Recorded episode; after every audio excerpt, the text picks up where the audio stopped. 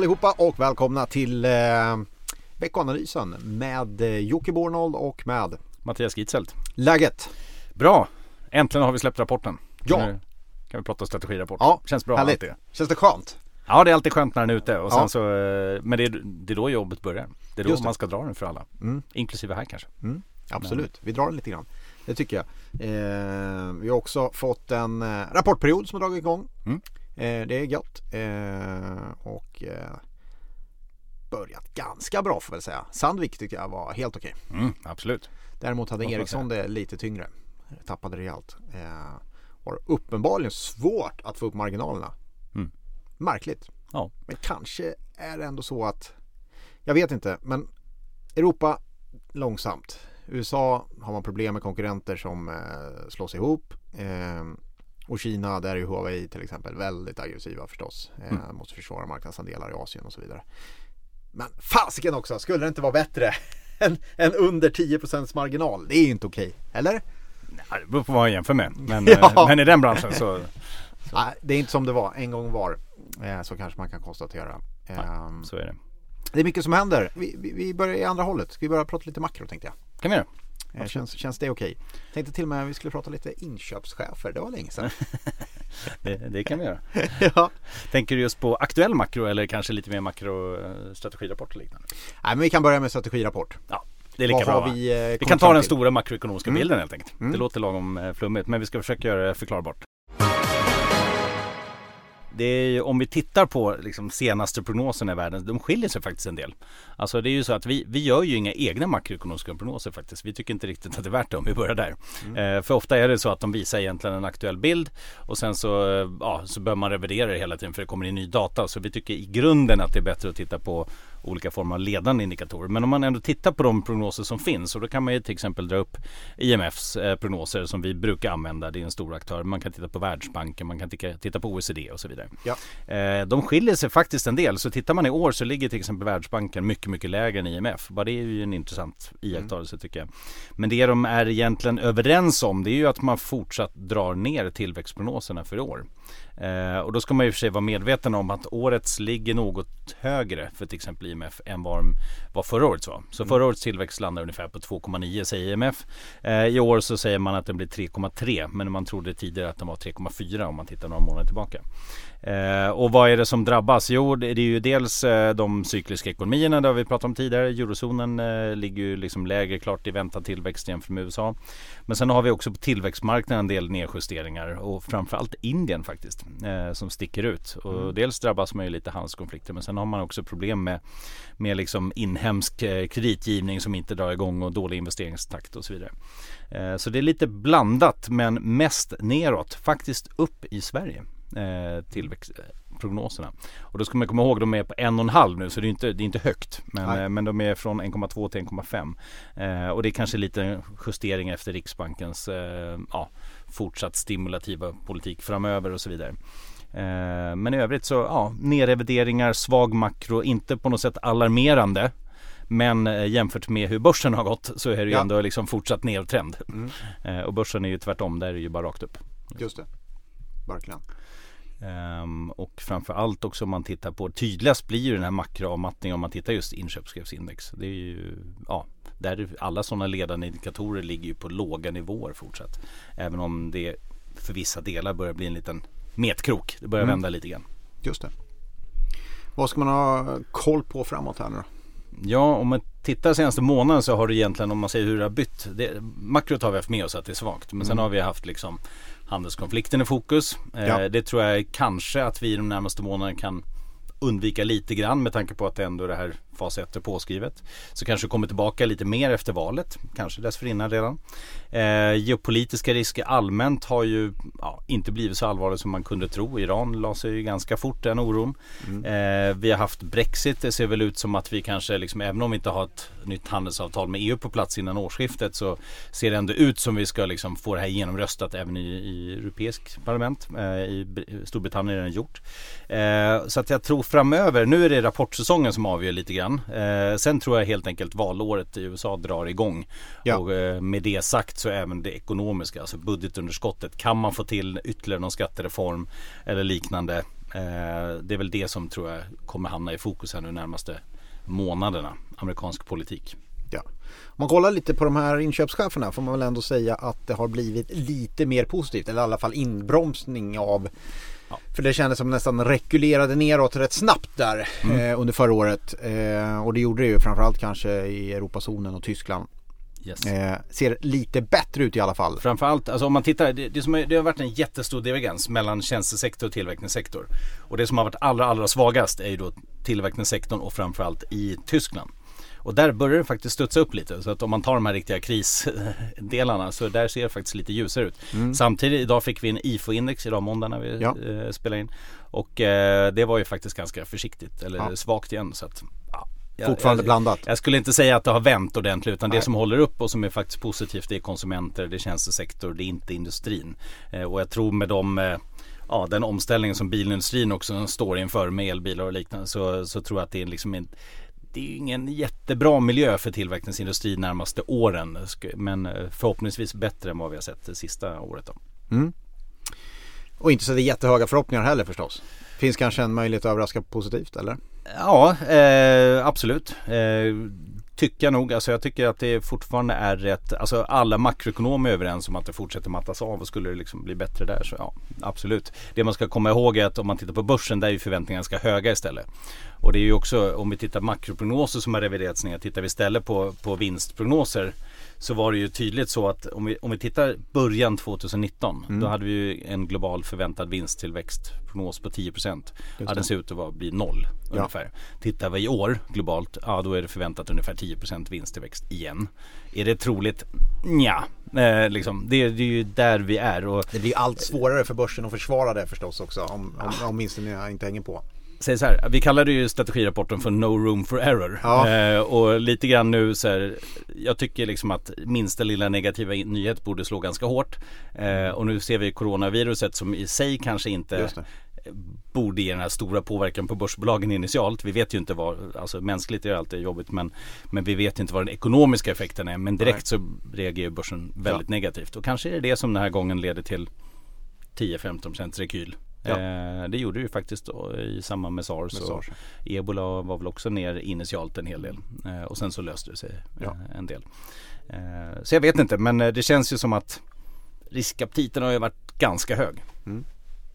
Eh, nu när vi spelar in där då är börsen ner ganska mycket. Eh, mm. 2% kanske i alla fall. Mm. Eh, på måndagen här. Eh, och vad man kan ha med sig när det sker sådana grejer som kommer ganska oväntat. Som coronaviruset så är det ju eh, man kan tycka att ja, men varför reagerar börsen så kraftigt på det liksom. Men, men det är ju så i derivatmarknaden där ska man ju räkna om. Det, det är en ny riskmoment som ska in i värderingen eh, på olika typer av instrument och det där sipprar ju ner hela vägen till cashmarknaden som vi säger, det som är aktiemarknaden. Mm.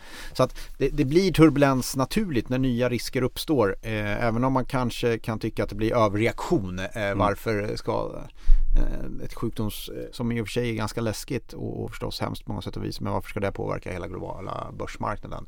Men det har just med det där att göra att det är ett riskmoment och det ska det sättas ett pris på. Då ska man justera om det. Det blir ganska mycket omställningar i derivatmarknaden och det gör det också i att det blir förändringar i till exempel valuta, börs och så vidare. Eh, så det får man leva med och det kan det förstås fortsätta om det där eskalerar. Det är svårt att sätta ett pris på sånt där. Jättesvårt och framförallt alltså inte bara den direkta påverkan utan som du sa risk, liksom, hur tolkar man risk? Inte bara derivatmarknaden utan säg att du jobbar i ett bolag och är en inköpschef. Så ska du avvakta en liksom, investering eller någonting eller ska du liksom, det. det. är ju jättesvårt att veta, alltså just den här sentimentspåverkan. Ja. Ehm, men det, och det är därför börsen snabbt prisar in där också för det kan ge ett utslag om det blir värre. Just det. Och på enskilda aktier får man nog ha lite koll för det är klart mm. är du beroende av eh, dels om det är egen produktion eller om det är som så mm. många är beroende av underleverantörer i Kina så kan det ju vara så att du mm. enskilda bolag drabbas ganska hårt av det här. Så man får nog ha lite koll på vart det här coronaviruset tar vägen. Japp. Ehm, du är inte sugen på att åka till Kina? Ja, jag skulle i och för sig tycka det var jättespännande att åka till Kina. Sen kan jag ju välja en annan timing kanske. Men, ja. Eh, men det skulle vara spännande att åka dit. Jag har inte varit i Kina. Nej. Eh, däremot ska jag till Japan snart. Det är spännande ja. också även om det är helt annat. Vi får hoppas att eh, det blir någon helt annan corona än just coronaviruset i Japan då kanske. Så kan det bli. Bra, du Sydkorea, en sån här som eh, stack ut lite grann. Eh, lite positivare eh, indikatorer där. Eh, för sydkoreansk export. Hur viktigt är Sydkorea? Ja, men Sydkorea är ganska viktigt. Det väger mycket i, i index. Eh, det är ofta en tidig indikator. Just sydkoreansk export brukar ju vara sån här som man ja, ganska tidigt ser liksom effekt på även globalt. Så att ja, det, det är ganska viktigt. Sen är det bara en indikator men, men den brukar ofta lyftas upp som en, som en tidig indikator. Mm. Du kom som vanligt lite statistik förra veckan. Fredags hade vi inköpschefsindex i USA.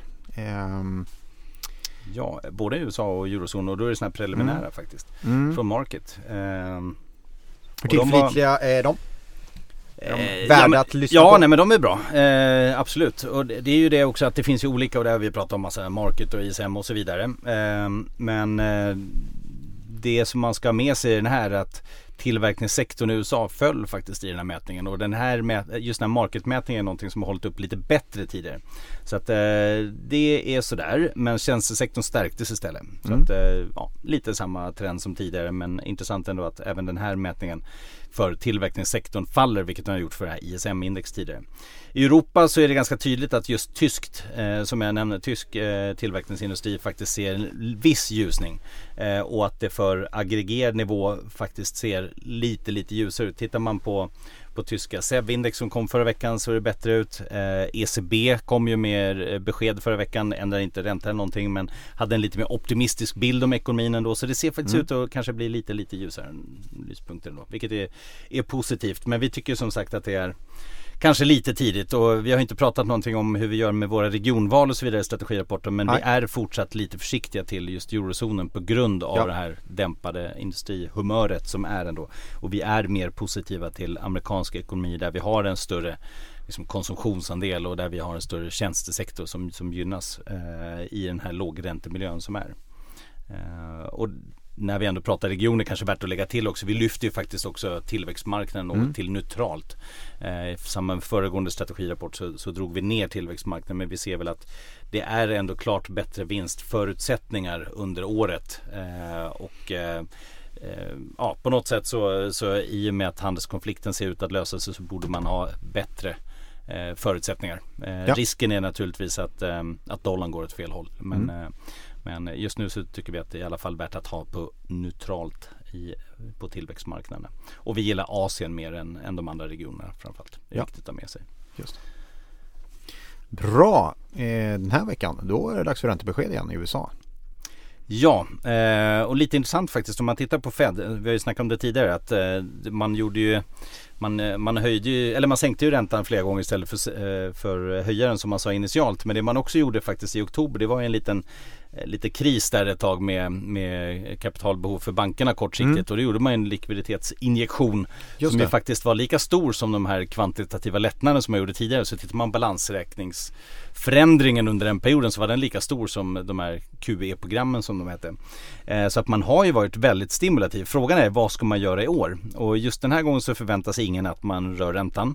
Eh, tittar man på vad Fed hittills har sagt för året så säger man att man inte ska röra räntan.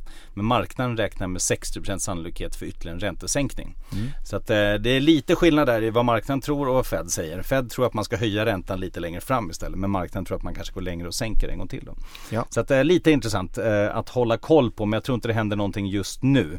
Eh, det som också kommer viss bostadsmarknadsstatistik och även konsumentförtroendet kommer och det är ju fortsatt på väldigt hög nivå. Skulle det börja mm drabbas, ja nu, nu har vi inte något coronavirus just nu i USA men, men skulle det vara en sån grej så kan naturligtvis det också gå ner i, liksom, eh, i allmänna förtroendet. Ehm, sen i Europa och Sverige så har vi också lite intressanta siffror. IFO-index nämnde vi har redan kommit när, vi pratar nu måndag. Konsumentförtroende Sverige kommer, eh, skulle komma idag tror jag, vet inte hur det har kommit och, eller sett ut. Och sen har vi i Europa en del siffror. Arbetslöshetssiffror, BNP-tillväxtsiffror, eh, inflationssiffror. Så att det är ganska mycket. Och europeisk tillväxt ligger ju på 1,1 procent. Eh, eller väntas den ligga på. Så klart dämpad takt eh, ja. fortsatt. Dock ingen recession eh, som vi pratade mycket om Nej. i somras. Nej. Nej. Utan det, det, var ett brant fall här under de senaste två åren från 3 ner till 1. Ja. Eh, men eh, det stannar där ungefär. När ni lyssnar på det här då har Swedbank redan kommit med rapport. Eh, då får vi se vad den var. Men eh, även Atlas Copco Autoliv kommer här under tisdagen. Och det är väl spännande kanske med bankerna förstås. Eh, det lär bli mycket fokus på kostnader. Men det som är intressant kanske är egentligen hur man försvarar intäkterna. Kostnaderna kommer gå upp. Det är eh, enormt mycket, driver väldigt mycket kostnader det här penningtvättsarbetet. Håll lite koll på Swedbank eller ni kan gå in och kika nu för nu har den redan kommit. Då kan Ja, ni kika exakt. på eh, hur det ser ut på intäktssidan. Om de påverkas, om affären påverkas. Jag tror inte det. Jag tror den står ganska starkt. Mm. Eh, men det, det får vi se. Eh, Vi pratade lite kort om kostnader förra veckan. Jag Mm. hade väl ingen så bra koll eh, på exakt hur, eh, hur kostnadsutvecklingen kommer vara. Det, det har jag inte nu heller. Men jag har i alla fall kikat vad marknaden tror. Eller Mm. vad, vad framförallt vår, vår samarbetspartner på aktieanalyssidan framförallt också Ja. tror. Och eh, för Swedbank till exempel för föregående år om man bara tittar så eh, förväntades ehm, Intäkterna, förväntas intäkterna stiga med 5% kostnaden med ungefär 15% Så Mm. det är ju faktiskt en ganska stor skillnad. Ja. Men i fokus lär naturligtvis, fokus lär naturligtvis eh, kostguidance för i år va? Just det. Eh, så det får vi, det är ju den man håller koll på. Men om man bara tittar på vad aktuellt var penningtvättsinvesteringar Den kostar. det kostar, det gör Mm. det. Eh, helt klart. Eh, Atlas, bra konjunkturmätare förstås. Eh, Sandvik har vi redan fått. Det såg ganska okej ut faktiskt. Eh, sen under veckan kommer en hel drös spännande. SEB, Telia onsdag. På torsdag Volvo förstås väldigt spännande. H&M kommer också på torsdag. Eh, och på fredag kommer Electrolux som har haft ett väldigt tufft kvartal bakom sig med strul och motvind i det mesta. Men eh, ganska intressant. Eh, så det finns massor att eh, hålla fokus på och vi lär återkomma om det på måndag och dra igenom eh, några av våra favoritaktier i alla fall och hur de har gått. Tänkte jag. Har vi något annat? Nej, utan det är ju som sagt koll på rapportsäsongen och sen koll på naturligtvis coronavirus ändå. Även om det är initialt svårt att bedöma så är det ju faktiskt ganska starka reaktioner. Dels börsen som du sa ner ordentligt men även om du tar förra veckans råvarupriser 6-7% ner på både olja och koppar. Så det är ju, det är ju rätt kraftiga rörelser. Mm. Ehm, så den är väl fortsatt eh, väldigt intressant att hålla koll på. Jajamän, håll koll på det. Bästa marknad so far är fortfarande Ryssland upp 6% i SEK. Ha så kul i rapportfloden så hörs vi på tisdag igen. Kanske en sista grejen då. Gå Ja. in och läs strategirapporten. Den är Ja. ju faktiskt 57 sidor. Vi hann inte riktigt med hela kan man säga. Nej, Det finns ju både intressanta fokusdelar Mm. kring återköp, en intervju med tidigare vice riksbankschef om lite fallerande Ja. penningpolitik. Det det. finns eh, en rad intressanta saker för den som vill gräva ner Verkligen. på djupet. Gör det. Eh, gå in och läs den så hörs vi nästa vecka. Ha det bra! Bra. Svärd det dödar Så var ni era kära mödrar Och var ni era fäder med Därför partypatrullen där stilla med benet på väggen Stå där och chilla Då kommer discosnuten Bötfälla dig. Då får du piss på truten Bötfälla dig. Olagligt att inte dansa Asexuell, straight eller transa. Och vi ska upp bland molnen Varannan dag men alltså en skål sen. Vi ska twista till svetten Lackar till polisen, juristen och rätten backar. Skiter i tiden och vad klockan slår När vi revar hela dygnet så